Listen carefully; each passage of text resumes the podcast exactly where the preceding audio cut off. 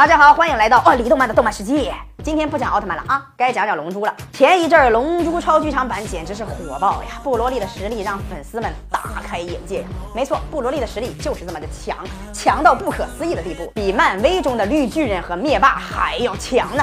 那力量几乎是没有上限的。不过龙珠的老粉丝应该都知道，这次剧场版也是炒了个成功的冷饭呐。布罗利并不是个新人物了，早在二十年前的《龙珠 Z》的剧场版中，布罗利就已经无法无天了。当时还没有超赛神和黄金弗利萨等强大的角色帮忙，更没有维斯比鲁斯，孙悟空也变不成超蓝。那个时候正传都没到魔人布欧篇呢。在那个时候，布罗利可以说是龙珠中最强中的角色了。当时那场和布罗利的战斗可以说是相当的惨烈呀。而且那个时候，孙悟空和贝吉塔也合体成了悟吉塔，最后还是大家把力量都给了悟空，开了挂才打败了布罗利。从那个时候开始，布罗利那无敌的形象就已经深入人心了。无论在亚洲还是在欧美，都有着极高的人气。而在《龙珠超》中的布罗利的设定却发生了一点变化，在剧场版中并没有提及传说中的超级赛人的概念。按照贝吉塔王的说法，布罗利只是个变异体，天生战斗力强而已。后来在和悟空和贝吉塔战斗的时候，原先不断膨胀的战斗力得到了解释，布罗利能够在人形形态使用大圆的力量，所以才如此无敌。按照龙珠的设定来说，大圆的战斗力是变身前的十倍。不过看布罗利的表现，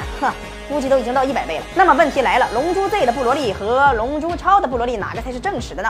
龙珠的老粉是肯定知道的，都是布罗利是唯一一个被鸟山明老师所承认的角色。这说明一个道理，那就是这个角色的成功已经可以将他列入正史的队伍里了。而龙珠超的布罗利那就更是鸟山明老师亲笔制作的，那就更是正史了。对鸟山明老师而言，这两个一个都不能少。而且龙珠 Z 的剧情属于平行宇宙，不影响正剧，也就是说，我们熟悉的沙鲁、布欧、达列斯还是古拉这帮人。完全互相不认识。那么最后还有一个问题，布罗利的战斗力是不是无限的呢？